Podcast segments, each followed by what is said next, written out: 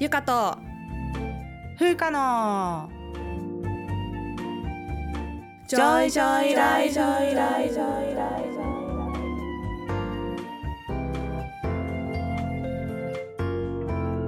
この番組ではゆかと風花2人の女医が日々の暮らしや仕事にまつわる小話などざっくばらんな日常トークをお届けします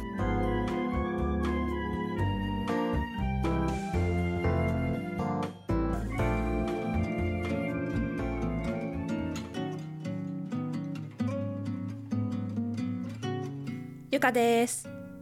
風花です。始まりました。ゆかと風花のジョイジョイライフ。はい。今回エピソード138ということで、はい。138回目でございます。ございます。はい。えーあの家族がですねコロナに感染してしまいまして、あれまあ今ねついに。ホテルで生活しているんですよ。だからちょっといつもとマイクが違う感じじがするかもしれないですね、うんうん。でもマイク持ち出したんだね。そうなんです。あのマイクが汚染される前に 家から持ち出してきまして。そうなんですよ。で感染がね分かったその日に、うん。もうホテルを取って私は家を出てうんうん。今9泊目でございます。おもおう10日間隔離して明日帰るっていう感じですね。お疲れ様でございましたで幸いにもうん。私は感染しなかったみたいで、まあ、とは言ってもね無症状感染っていうのもあるので、まあ、可能性はゼロとは言えないんだけど、うん。症状はね全くない状態で経過しています、まあ、声も多分いつも通りだと思うんですけど、これでねゆかさんが来てくれた時に買ったあのお布団セットがもう早速効果を発揮したという。躍で。そうなんですよ。よでまだ本格的に熱が出るっていう前のちょっとね体調悪いなって言ってたんですよね、うんうんうん。でそのタイミングでもう寝室を分けて、うん。食事も別々の部屋で取るっていう風に対策をしてたんですよね。素晴らしい。うんうん。でも番組でも何度も言ってますけど、うん。コロナって症状出る前からもうウイルスの排出が始まってるんで、そうそうそう。いやもう移ったかなと思ってたんですけど、うんうん。たまたま本当に感染を避けられて ありがたかったですね本当に。うんでこの5月から新型コロナウイルス感染症の感染症分類5類になったじゃないですか。うんうんで一応まあなんか一般社会では自宅隔離期間もこう、うん。なんていうか命令？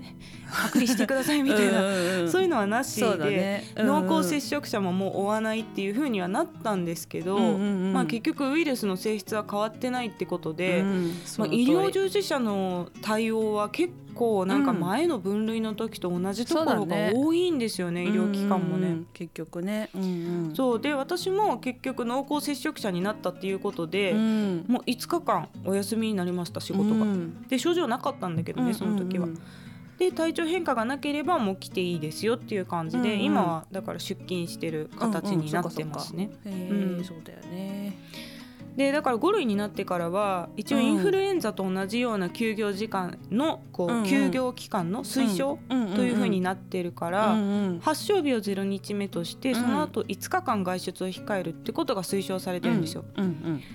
で私の家族はもううん。5日目には解熱してたのね、うんもう大体平熱に戻ってて、うんうんで今度発症した6日目、んうんうん。その日から出勤していいですよっていう日に、うんうん。一応抗原検査を受けて、うん。陰性だったら働いていいですよってなってるのね。うんでそこで抗原検査を受けたら普通に陽性が出て、しかも結構な陽性だったの。あマジか。まだまだ全然然人に移しうるっていう感じで休みが延長になってました。わあそっか。大変そう。でそのタイミングで陰性になる人も、まあ、いるっちゃいるらしいんですけど、このね5日間っていう推奨期間を休んでもうんまだまだ全然ウイルス排出するんだなっていうのいや結構目の当たりにしてううわーってなりましたね。ね。やっぱうんマスクとか大事だね。そうそう。やっぱ感染して10日間はうん。人の、他の人の人にうつさないためにマスクつけてあげてくださいっていうのは本当その通りっていううん。感じですね。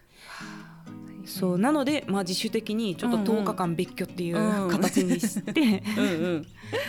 で今本当普通のビジネスホテルみたいなところに泊まってるんですけど、うん。まあ、宿泊費だけで11万円ぐらい。そうだよねかかる、やっぱ土日がちょっと高いんだよね。いやそうだね。金土とかがね高いよね。そうそうそう週末。ちょっと変動制だからさ。うんそうそうそで仕事休む分ちょっと収入も減るっていうことで、まあ、安全をお金で買うのも大変っていうのをね思ってます。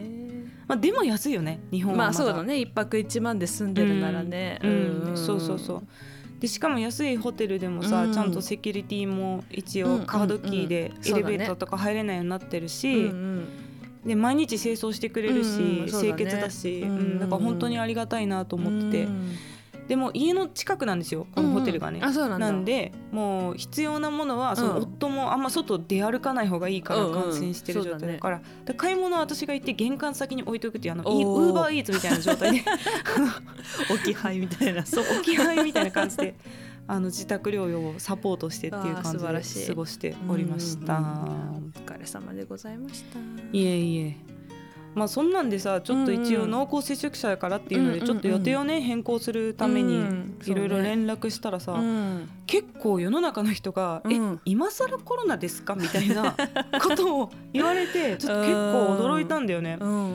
で実家の親にも連絡したら「えうんもうコロナって終わった空気感なのに今感染したの?」みたいな感じで言われて「そんな空気感なんですか?」と思ってすごい驚いたんだけねえ世の中そうなど。んだねうんでも感染者のさカウント自体ももう全数把握しなくなっちゃったから、ね。ニュースでも今日の感染者は何人ですって毎日言ってたけど、それもなくなったから、ね。多分実感がないのかなって思うんですけど、まあそうだね。やっ情報を得られないとね、なくなったもんだって思っちゃうのかもしれないよね。そうそうそうそうでも私も今もう発熱外来やってるんですけど、検査にお金かかるようになったにもかかわらず、うん。まあ、受診患者さん増えてんですよね今。ねって言うよね。なんか私の友達もみんな言ってるよ。増えてるって。うん。うんでね定点観測の患者数も結構増えてねきてるんだけど、もうなんかかやっぱりあんまり報道されないからちょっと終わった雰囲気になってるっていう感じ、でうちの家族もね飲み会とかこう明らかな契機があったわけじゃなく感染したんですよ、もう家と職場の往復しかしてない状態でどこでももらったかわかんないっていう感じで、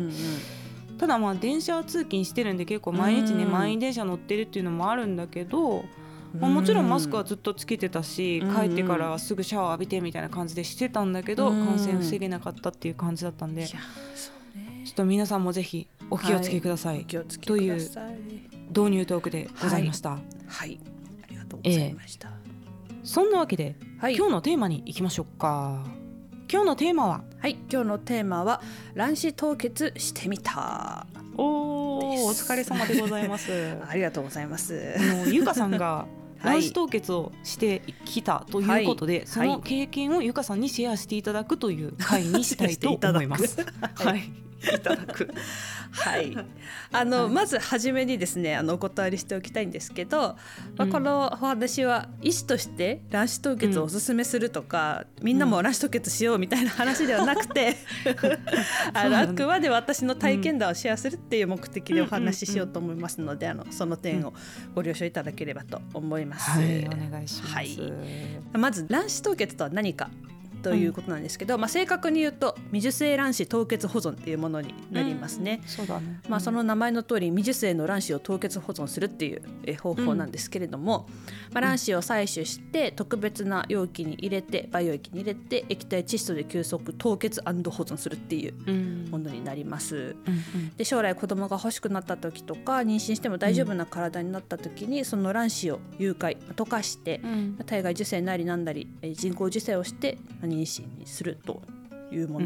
うん。そうだよね。はい。うん。で卵子っていうのは生まれた時から実は数が決まっているんですよね。うんうん。で卵子の元になる卵母細胞っていうものがあるんですけどそれが生まれた時100万個から200万個あるらしいんです。うん。でそれがまあどんどんどんどん減ってって10代で30万、うん。20代で10万30代で23万とすごい勢いで減っていきます。そうだよね。でもはいこの生まれた時のさ100万から200万っていうのも結構個人差ありそうだよね。そうだね 100万と200万じゃえらい違いだよ100万と200万ね。全然違うじゃんと思って。そうなんですよねね。ねうんでまあ毎月の生理のたびにどんどんどんどん消費されていって、30代になると23万しか残ってないっていう感じになります。なるってことですよね。はい。うん。でピルを飲んでいると排卵が抑えられるから、うん。あの卵子が温存されるっていう話をね聞いたことある人もいると思うんですけど、うん。昔なんかそういう言説がありましたよね。そうなんだよね。で産婦人科の先生でさえそういうことを言ってた先生がいたんですけど、うんそんなことはなくって、うん飲んでても普通にあのネクローシスしていくんですって、うん。排卵はされないけどもそう死んでいくっていう話排卵されなかったそうそうそう。ありますのでピルを飲んでるから安心ってわけでもないっていうことですね。はいでこの卵子凍結なんですけどもともとは医学的適用のみだったんです。で医学的適用って何かっていうと、まあ、がん治療に伴う生殖機能障害を受けてしまう若年の患者さんを対象に妊用性の温存のために卵子や精子を治療前に採取して凍結するというものでした。うん。でがんの治療の時に使う抗がん剤とか放射線治療の副作用で、まあ、女性の場合は卵巣や卵子が大きなダメージを受けて治療を受けたほぼ全員が不妊になってしまうという現実があるんですよね。でなのでこれらの治療の前に卵子とかうん。卵巣、卵巣そのものを取ってくることもあるらしいんですけど、うん。それの凍結を行うことでまあ治療後に体外受精などの生殖補助医療の助けを借りて子供を設けることが可能になりますと。そうそう。これ結構あの私が勤めてた大学病院は、うんうんこの若年がんの患者さんにこういうこと積極的にやってる病院だったんで、うんうんうん結構外来でも見かけましたね、うんあの10代のね若い子が受診してる。ね、うん。辛い話だよね、うんうんこれは、えっと、助成金があったりとかするんですよね。うんうんでもう一つが社会的適用といううん。ものですね、でまずは高齢不妊への備えとしてということでうんもともと医学的適用の持つ意義から卵子凍結っていうのをされてきたんですけど、まあ、最近は今のところ妊娠や出産を予定してないけど、まあ、将来的に加齢などによって卵巣機能が低下して子供を持つ能力が低下してしまうっていうことを心配して低下する前に自分の卵子とか卵巣を凍結保存することが注目され始めております。そうだよね。これさ多分さ不妊治療がさ、うん。結構一般にも広く知られたっていうことも多いんだと思うよね。で確かにね。プロセスとしては結局あの体外受精の時にする採卵とほぼ同じことをすれば卵子が取れるっていうのも分かるわけだからね。そうですね。でさらにうん。晩婚化とか妊娠出産よりもキャリアを追求するっていう女性が増えたっていうこともあって、まあ、さっき言ってたみたいにこう加齢による妊娠への影響っていうのがすごく広く知られることになったっていうこともあって、まあ、子供ができない状態になる前に卵子の凍結を行うっていううん。うんこれがまあ社会的適用で、まあ、それが広がっていくっていう風な最近、まあ、今日この頃でございます。ねでさらにですねさらにというか、うん。また別の理由としては、えーうん。旦那さんが不妊治療中である場合の備えとしてっていうこともあって、うんで最近ね男性不妊の治療もどんどん発達してきてそうだね。で、うん。えー精子とか精巣中から精子を取り出すことができるようになって1個でも精子が存在すれば正常な肺を作り出すことが可能になったんですねけれども、理論上はそういうことだもんね。そう。ん。ですが、うん。まあ、女性では35歳を超えた時点から段階的にやっぱり卵子そのものの劣化が始まってきてしまって、場合によっては夫になる人の、まあ、治療中にも子供を作る機会が失われかねませんといやこれ本当そうで、うん。あのうちの夫もうん。ちょっと手術を受けたんですよ、この男性不妊に関する。でそれが完治するのに半年以上多分かあかっーそっか。でうんうん正規の所見があの改善するっていうまでも時間がかかるので、その精子のターンオーバーを何回か待たなきゃいけない。っていうのがあるのでもうすぐ半年とかかかっちゃうから多分それでね35歳過ぎててさらに半年ってなると、ね。結構その老化が心配になっちゃうっていうのも分かる気がするな。ね、まあ、1か月がね大事になってくるからね。うんなので、まあ、少しでもは若いうちに卵子を取って凍結保存するっていうことで高齢不妊に対応するなど、うん。えーやっていることもあります。ねうん。はいえーここまでが卵子凍結とはっていう話だったんですが、うん。まあ、こういった流れで結構社会的適用で卵子凍結やってる人が増えてきているんですけども、うん。これに対して日本生殖医学会っていう学会があるんですがえー2013年に未受精卵および卵巣組織の凍結保存に関するガイドラインっていうのを報告しまして、うん。えー医学的卵子凍結の話ももちろん書いてあるんですけどで社会的卵子凍結については、うん。ベースとしては日本生殖医学会のガイドラインでは社会的卵子凍結を推奨はしていないんです、実は。まあ、生物学的医学的状況っていうのをまず優先すべきっていう立場を取っていて、まあ、それはどういうことかっていうと、まあ、40歳以上では十分な卵子の獲得が難しいということ、うん。45歳以上では妊娠自体のリスクが高いっていう医学的な事実を考慮してそのような立場を取っているということですね。まあそういうせざるを得ないっていうのはあるわな。学会としてはっていうね。ん。学会としてはまあわかるよね。うん。うん。それはそうだと思う、うん。はい、なるほど。はい。でここからじゃあゆかさんのはい。今回卵子凍結の経験をシェアしていただくっていう タームに入っていきたいと思いますが、はい。まずなぜ卵子凍結をしようと思ったのかお聞かせください。はいあの身近に、まあ、風花さんも含めて、不妊症で悩んでる同年代の友人、知人がすごく増えたんですよ。で少なくとも5人ぐらいからそういう話を聞いていて、で私ね友達少ないんですよ。なのでその数少ない友達のうち5人って割合としては結構なわけね。結構だよね。いやわかるわかる。うんうん、でも友達といってもさ後輩にあたる人もいるから、まあ、自分より若い人も含まれてて、うん、ってなってくると、うん、あなんか自分もその可能性あるなっていうふうに思うようになった。私もそれぐらい今周りにいますね。自分含めて。そうそう。であの私始めたのがねもう45年前なんですよ。そうだよ、ね、治療始めたのが、うんうん、で始めた時はまだ全然いなかった周りには。あそうか。だからやっぱ年齢が上がってきて、うんうん、で私は自分は早いと思ってたのね、うんうん、その年齢的には早い段階で不妊治療に入ったって思ってたんだけど、うんうんうんまあなんかこのずっと続けていくうちにこう周りの人からもそういう話を聞くようになったし、まあ、その中でゴールっていうか授かった人もいるし、もう無理だからって諦めた人もいるし。あとその1人目は自然妊娠したけど2人目がちょっと不妊でそこを体外受精であの妊娠したとかそういう話を聞いたりとかもう結構状況も様々ですよね。そうね、うん、っていう感じ。で、私は今のところ結婚の予定もないんですけど、まあ、年齢的なことを考えると、うん、こっからねまた誰か新たに知り合って、うん、まあ、結婚して子供ってなると、まあまあな年齢になると思ったんだよね。でその時に不妊だって分かるよりは今のうちに調べて、うん、もし卵子が凍結できるならしておきたいっていう気持ちがどんどんやっぱ出てきて、で知り合いの知り合いとかで40歳過ぎるまで全く子供欲しいとか考えてなかったけど、うん、やっぱり自分の子供欲しいって思った時にものすごい後悔したみたいな話をね、まあ、ちょこちょこ聞くんですよ。あるよね、うん、あると思う。で時は戻せないのよみたいな話を やっぱりするからそういう人たちが。でそういうのもあって、まあ、真面目に考えるきっかけになりましたね。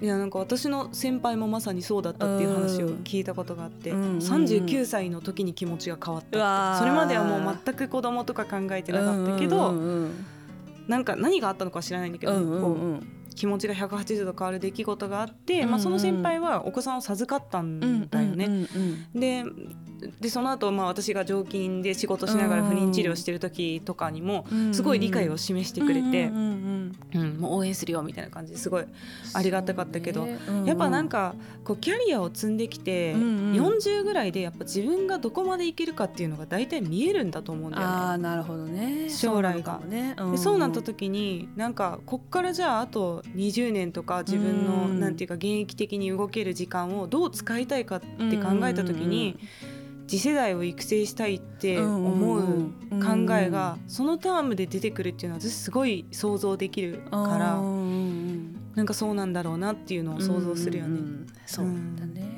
でこの卵子凍結のことは私はね、うん、実は30代前半からうっすら考えてはいたんですよ、うん、もものすごいやっぱ働いてたから激務だったし、このままの調子で結婚はできないだろうと思ってたのね。なるほどね。だから考えてたんだけど、でもまあ、忙しかったのと地方にいたので、そういう水性卵子凍結をやってる病院っていうのがなかった。いやそうだよね。で今でこそさ結構大阪でも増えてきてるけど、うん、やっぱなんか東京とかにしかなかったよね本当。そうなんだよね。うちらがアラサーの時っていうのは、うん、ね。うん、そうそうそう、なかったと思う、ねまあ、今回東京に来て卵子凍結をしている病院が身近になって、まあ、ガチさになって真剣に考えなくちゃいけないなっていうふうに思って、まあ、思い切ってやってみることにしたんですが、まあねまあ、考え方とかさこの先の人生どうなるか分かんないし、ある意味保険みたいな感じでやったっていう感じかな。今の時点でもその子供を産み育てたいっていう気持ちはあるっていうことなの、まあそうだね。うんうんうんうん、それはまあやってみたいの方が強いっていうことだよね。そうじゃなかったらしないよね。そうだね。なんかそう。なんかやっぱ私も割と自分の遺伝子を残せるなら残してっていう思いはある、うん、あいいじゃないですか。なるほど、そうなんだね。そうそう。で最近さよくさ、うん、人生何歳からでもチャレンジできるんだぜっていう言葉を聞くじゃないですか。うんうんそね、でそれで年齢なんてただの数字だみたいな。いや私はその言葉すごいいいと思うんだけど、私もただ唯一あの卵子においてはマジで年齢は年齢っていう現実がある、そうだね。体はね生物学的には年齢は年齢だからね、そうなんですよ。だから精神はね精神年齢はもう数字でいいと思うんですけどやっぱ肉体年齢遺伝子はやっぱ置いていってしまうというか。そうだねで個人差はあれどやっぱり絶対みんなタイムリミットがあるもので、うんね、確実に老化していくっていう現実があるからなんか。そのね、うん、究極の現実だよねこのいやそうだね。卵子の話っていうのは、ね、そうですね、うん、えー、水性卵子凍結をしている病院っていうのが先ほども言ったようにですね、うん、どこでもやっているわけではないんですよね。うん、そうだよね。で医学的適用の卵子凍結しかしてないっていう病院も多いです。なので割と都会の病院じゃないとないんじゃないかなって思いますね。で私は不妊治療で有名な都内の病院が、まあ、水性卵凍結もやってるっていうことで受診をしました。で凍結した卵子は基本的には院外の持ち出しができないので、えー、その病院で溶かして体外受精をするしかできないので、うん、遠方の方とかはちょっと場所は考えないといけない。確かに、ね、移植する時もその病院に行かないといけないってことだよね。そうそうそう、うん、そうなんです。で費用も自費だし、うん、大体どの病院もどれぐらいかかるかっていうのをホームページに記載してあるのでそれをまあ見て確認してから行く方がいいと思います。で、えー、次卵子凍結の流れをお話ししますと、これあの不妊の時の採卵と一緒で、まあ、卵巣の刺激、誘発して、採卵して凍結保存っていう流れです。この3段階ですね。で、えまず誘発の前に卵巣機能を確認することが、から始まります。うん、で AMH っていう抗ミューラー管ホルモンっていう女性ホルモンを調べるんですが、これは何を表しているかというとこれから育っていく卵胞から分泌されるホルモンで、うん、私が言ったところでは卵の在庫の検査っていうふうに言われました、ね、数だよね。数を表してるんだよね、これは、なので、まあ、値が高いとこれから育つ卵がまだたくさんあって値が低いと少なくなってきてるよっていうことですね、でまずこの値を調べてどれぐらい卵子が育つかっていう予測をしたりとか、卵子凍結できるかどうかっていうのを判断することになります、で私はこの値が年齢相当からまあちょっと高いぐらいだったので、まあ、誘発に進めるっていうことになりました。うんうんうんうん、いいね、はい、これはでもあの数だけを反映してるから結局質的なものは年齢に一番関係するんだよね。だからあの若い人でこの AMH が低いからって言ってもう妊娠できないって思わないでほしい。そうそうそうそう。いろいろ人に人に人によってそうそうそう。そうです、でも高い方がいっぱい在庫があるってことだから効率はいいんだよね。そうだね。確率論的に上がるっていうだけの話、感じですよね。はい。でその後誘発をします。で簡単に言うと卵胞を育てるホルモンを投与して卵胞、卵をたくさん育てます。はい、で通常卵胞は毎月1個だけ育って排卵されていくんですけど、こういった採卵のため、まあ、水性卵凍結のためには1回にいくつかの卵胞を育てて採卵するっていう必要があります。そうそうそう。まあ、不妊治療の場合はねこれには限らなくてあの、うんうん、周期でね一個を大切にしようっていう方法もあるけどね。はい、でもまあたくさん取れた方が1回で済むんで効率はいいんですけど、そうだね、結構強制的に育てる感じにはなるんだよねね。これがね。そうそうそう、うん、なんかこう非生理的な、ね、ことをするわけだからね。うんうん。でスケジュールとしてはですねまあ、生理が始まって23日目にまず受診をします、うんうん、で採血をしてその時のホルモンの値を調べます、うん、で詳しい説明はちょっと省くんですがその値によって使うホルモンの種類とか量とかを調整するような感じです。で私は内服薬と注射薬の併用でした。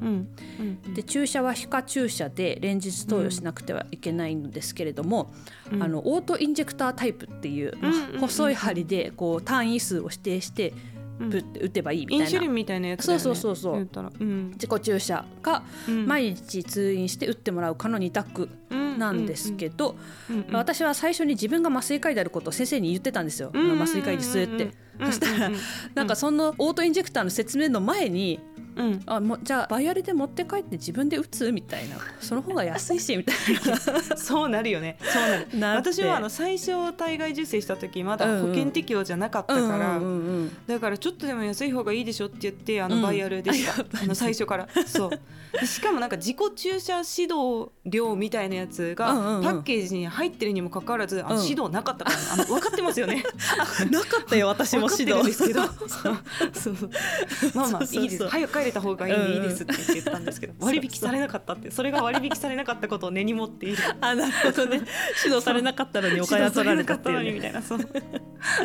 そうそう、うん、私も本当あのバイアルと注射器と針と渡されて、うん、あじゃあこれですみたいなこうざっくりした 感じで、うん、分かるでしょみたいなそうそうそう一日一回ですみたいな感じだった、そうそうで自分でまあ調剤その注射用水っていうのが入ったバイアルと粉薬が入ったバイアルが1セットになってて、注射用水を吸って粉薬を溶かして吸うってやつなんですけど、家で調剤してすごい変な気持ちだったよ。なんか 仕事してるみたいな、ね、確かにね、うんうん、いつもね手術室でやってると同じことをねうん。ねうん、そうやったんだけど。でもねあのオートインジェクターのやり方みたいな動画もあったんだけどそれを見て、もう難しかった、そっちの方が。あそうなんだ。私には、慣れてるからじゃない？そうそうそうそう、慣れてるからね、なんかそうでも針の扱いとかは多分オートインジェクターの方が安全なんだろうね。そうだろうね、そうだろうね。針刺しとかね、まあいいんだけどさ自分に針刺すだけだからそうだね。自分に刺した針だからね、そうそう。まあいいんですけど、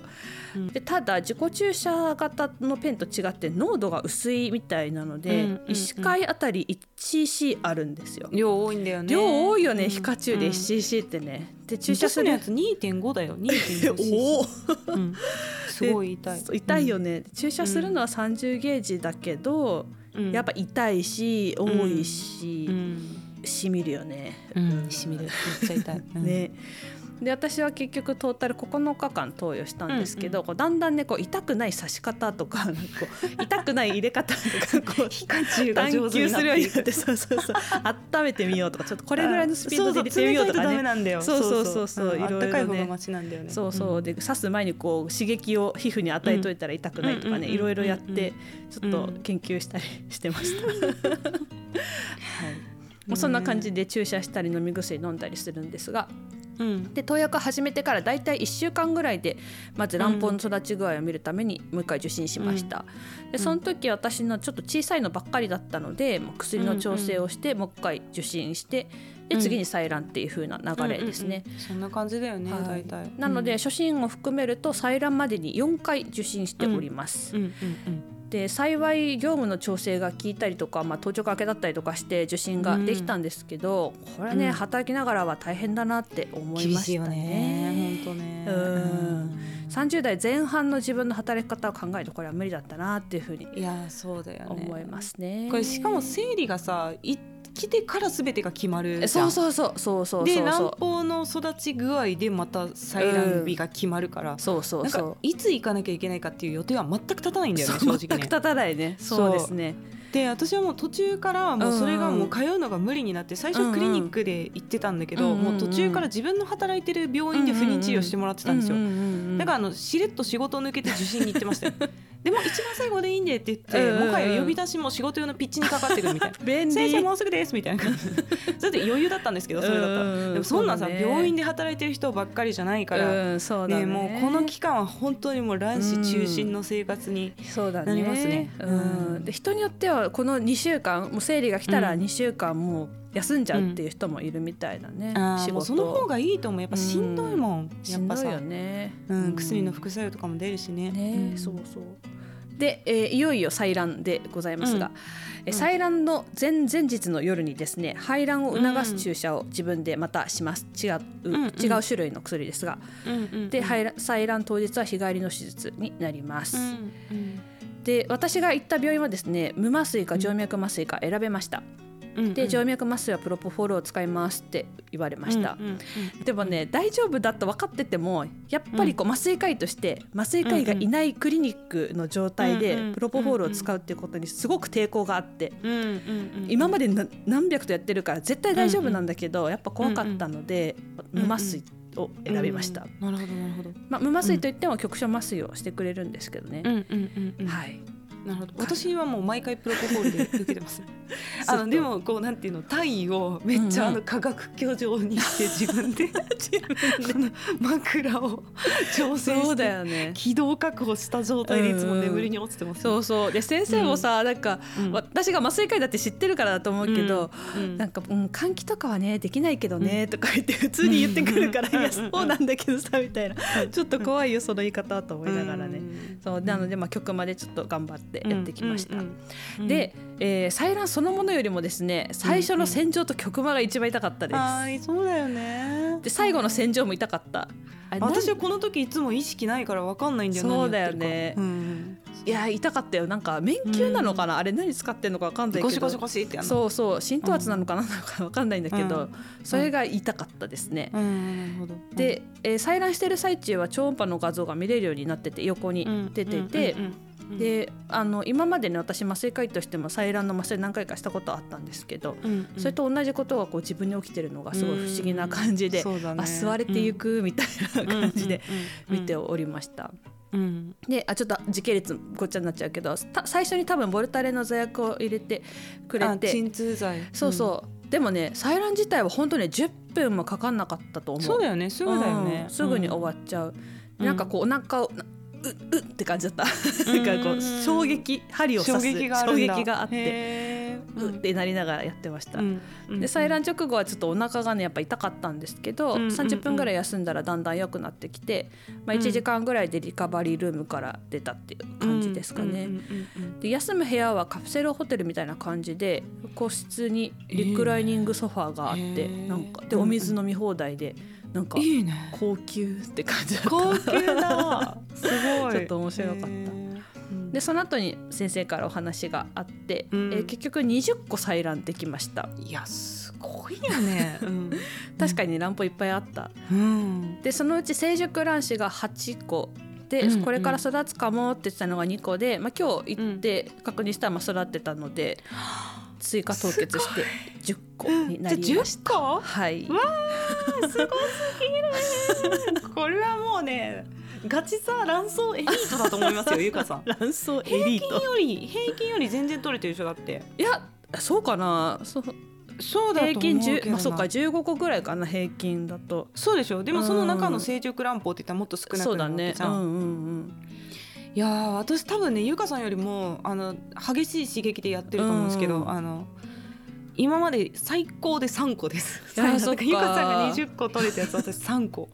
で成熟卵子は0か1ああでした。そうなんだね。っていう結果だったから、うん。これ同い年でもこんだけ違うっていうのがね。本当だね。まあ、多分でも A 卵と F 卵の差みたいな感じなんですけど。あでもまあ私はねあのやっぱ基礎疾患があるんで、うんうんうん内膜症とかあるから、うんうんうん。あと AMH ももうね4年前の段階で0.4ぐらいしかなかったから、うんうんうん。まあ、同じ年齢でもすごい差があるっていうそうだね。うん。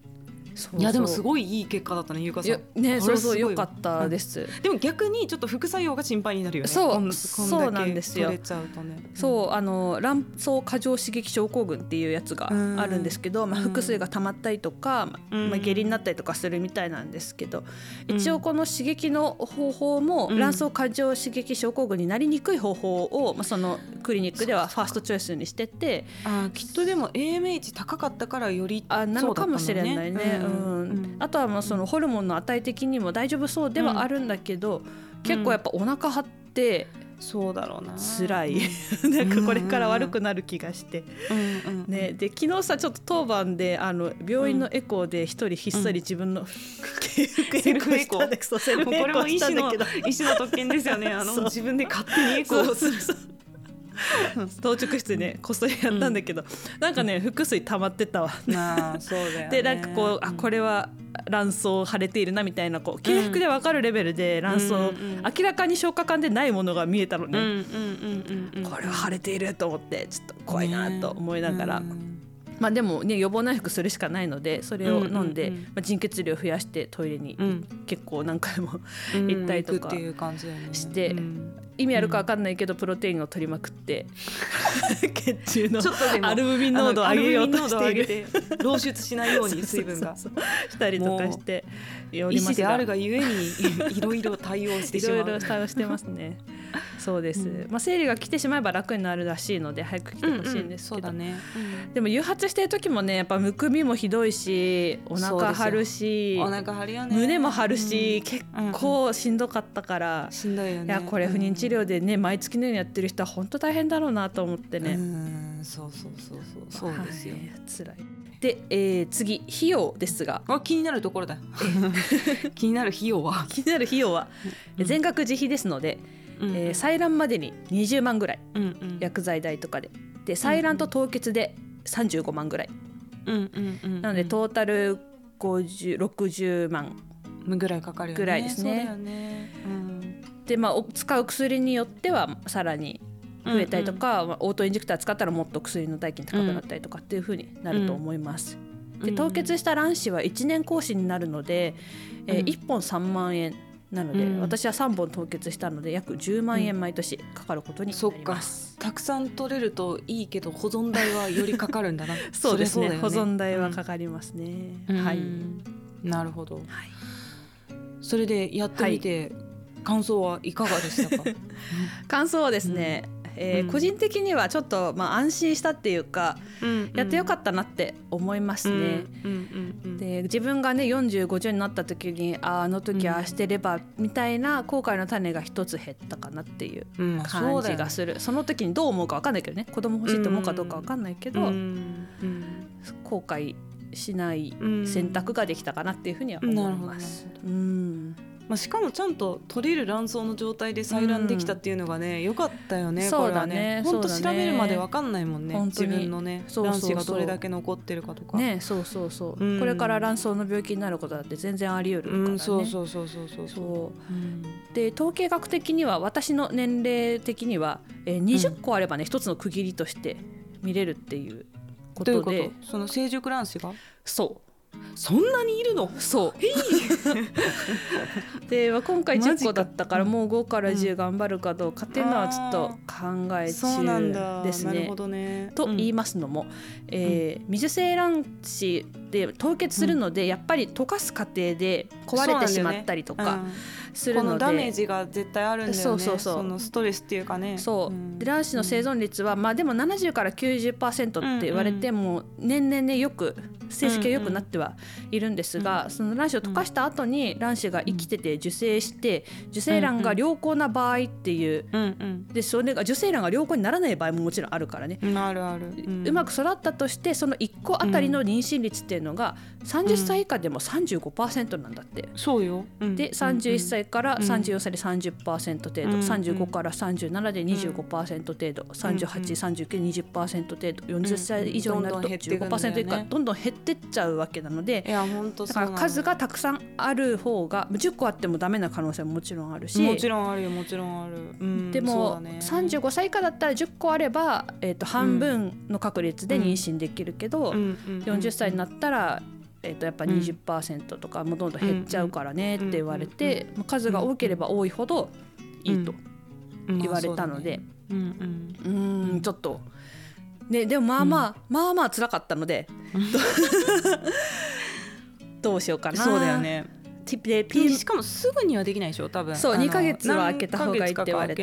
うんで、ね PMS もねね。まだあるから、うん。その間ねピル飲んでないからやっぱりこう結構ねメンタルの波とかあってしんどいからどうしようかなっていうふうに今悩んでおります。うーん。なるほどね、うん。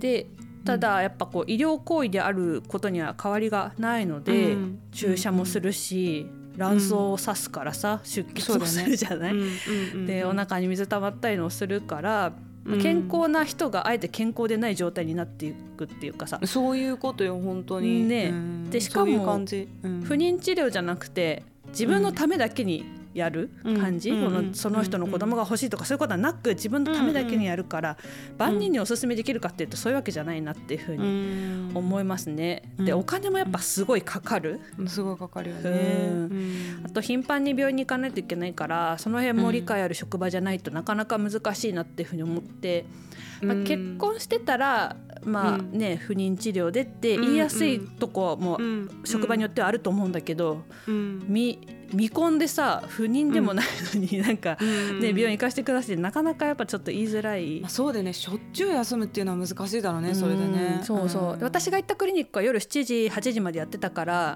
まあちょっと仕事をちょっと今日夜あの早,、早上がりではないけどちょっと定時でちょっと上がらせてくださいみたいに言って上がることができたから行けたけど、なんかねそうじゃないとこはなかなか大変そうだなと思いましたね。はい、で私が行った病院は、うん、あのカフェみたいな感じで電源のあるテーブルコーナーがあるんですよ、うん、長テーブルコーナーが。